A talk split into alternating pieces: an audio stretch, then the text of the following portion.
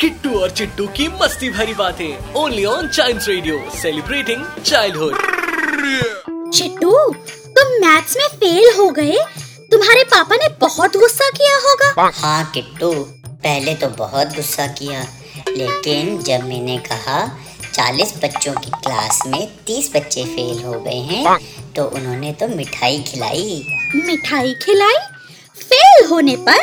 वो क्यों? एक्चुअली मेरे पापा ना इलेक्शन से काफ़ी इंस्पायर्ड हैं।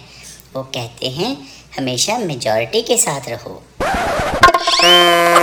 किट्टू और चिट्टू की मस्ती भरी बातें। Only on child radio celebrating childhood